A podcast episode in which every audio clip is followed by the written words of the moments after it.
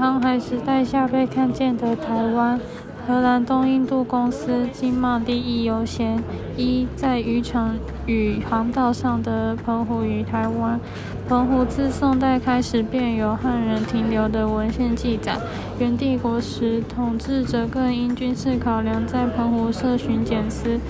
明帝国建立初期，颁布海禁续澎政策，使澎湖成为日本、中国大陆东南沿海的走私贸易据点。一五六三年，明帝国加强管理澎湖，原本在此地出没的海盗，转而选择邻近的岛屿落脚。一六二四年，荷兰联合东印度公司被迫放弃在中国大陆沿海建立据点后，曾看中澎湖的优势而企图占领此地，不过受到明帝国驱赶，最后转至台湾，在大员建立乐兰遮城。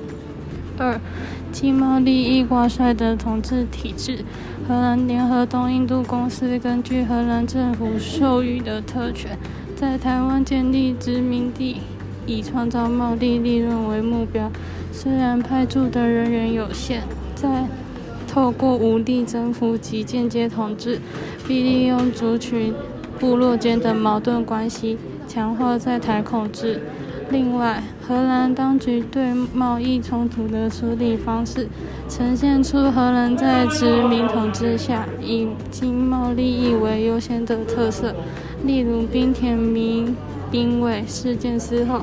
荷兰长官被荷兰联合东印度公司引渡给日本，以换取经贸活动的恢复，与一般国际上为维护主权所采取的做法大相径庭。